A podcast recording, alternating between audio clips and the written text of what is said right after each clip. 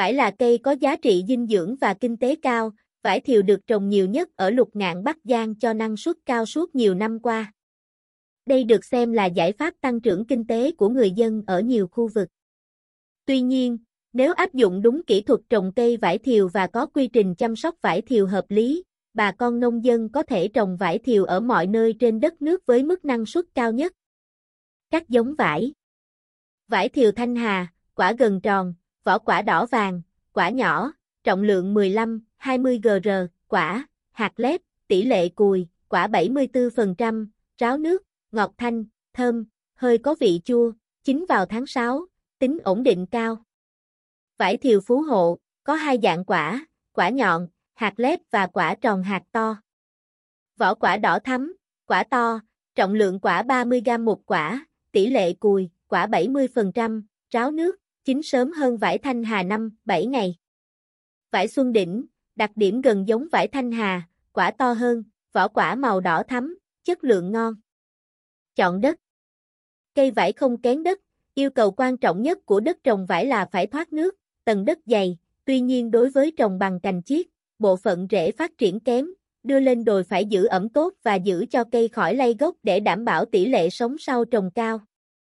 Đối với đất đồi, trồng vải phải chọn nơi có độ dốc thấp dưới 250 cm, nhất thiết phải trồng theo đường đồng mức và phải có băng cây chống xói mòn. Thời vụ trồng: cây được trồng vào hai vụ chính đó là vụ xuân và vụ thu. Thường vụ xuân trồng vào tháng 3-4 và vụ thu trồng vào tháng 8-9 hàng năm. Mật độ trồng: 400 cây 1 hecta, khoảng cách trồng 6m x 4m. Đào hố trồng: đào hố trồng vải thiều không khác so với những loại cây trồng khác nhưng cần chú ý đến điều kiện đất trồng. Với vùng đất bằng thấp thì nên đào hố rộng 70-80 cm, sâu 70 cm. Còn đối với đất đồi thì đào hố rộng 70-80 cm, sâu 80-100 cm. Cách trồng cây: với những hố đã đào sẵn thì bới một lỗ nhỏ ở giữa, đặt cây con vào, dùng tay lấp đất và ấn chặt đất xung quanh miệng hố. Trồng xong nên dùng cọc để chèn xung quanh gốc để tránh gốc cây bị lung lay. Tưới nước: sau một vụ đông giá rét và khô hạn, cây đang rất cần nước, vì vậy việc tưới nước để giữ độ ẩm cho vải là rất cần thiết, ẩm độ phải luôn bảo đảm từ 60-70%. Nếu thiếu nước sẽ dẫn đến rối loạn quá trình thụ phấn, quả đậu ít.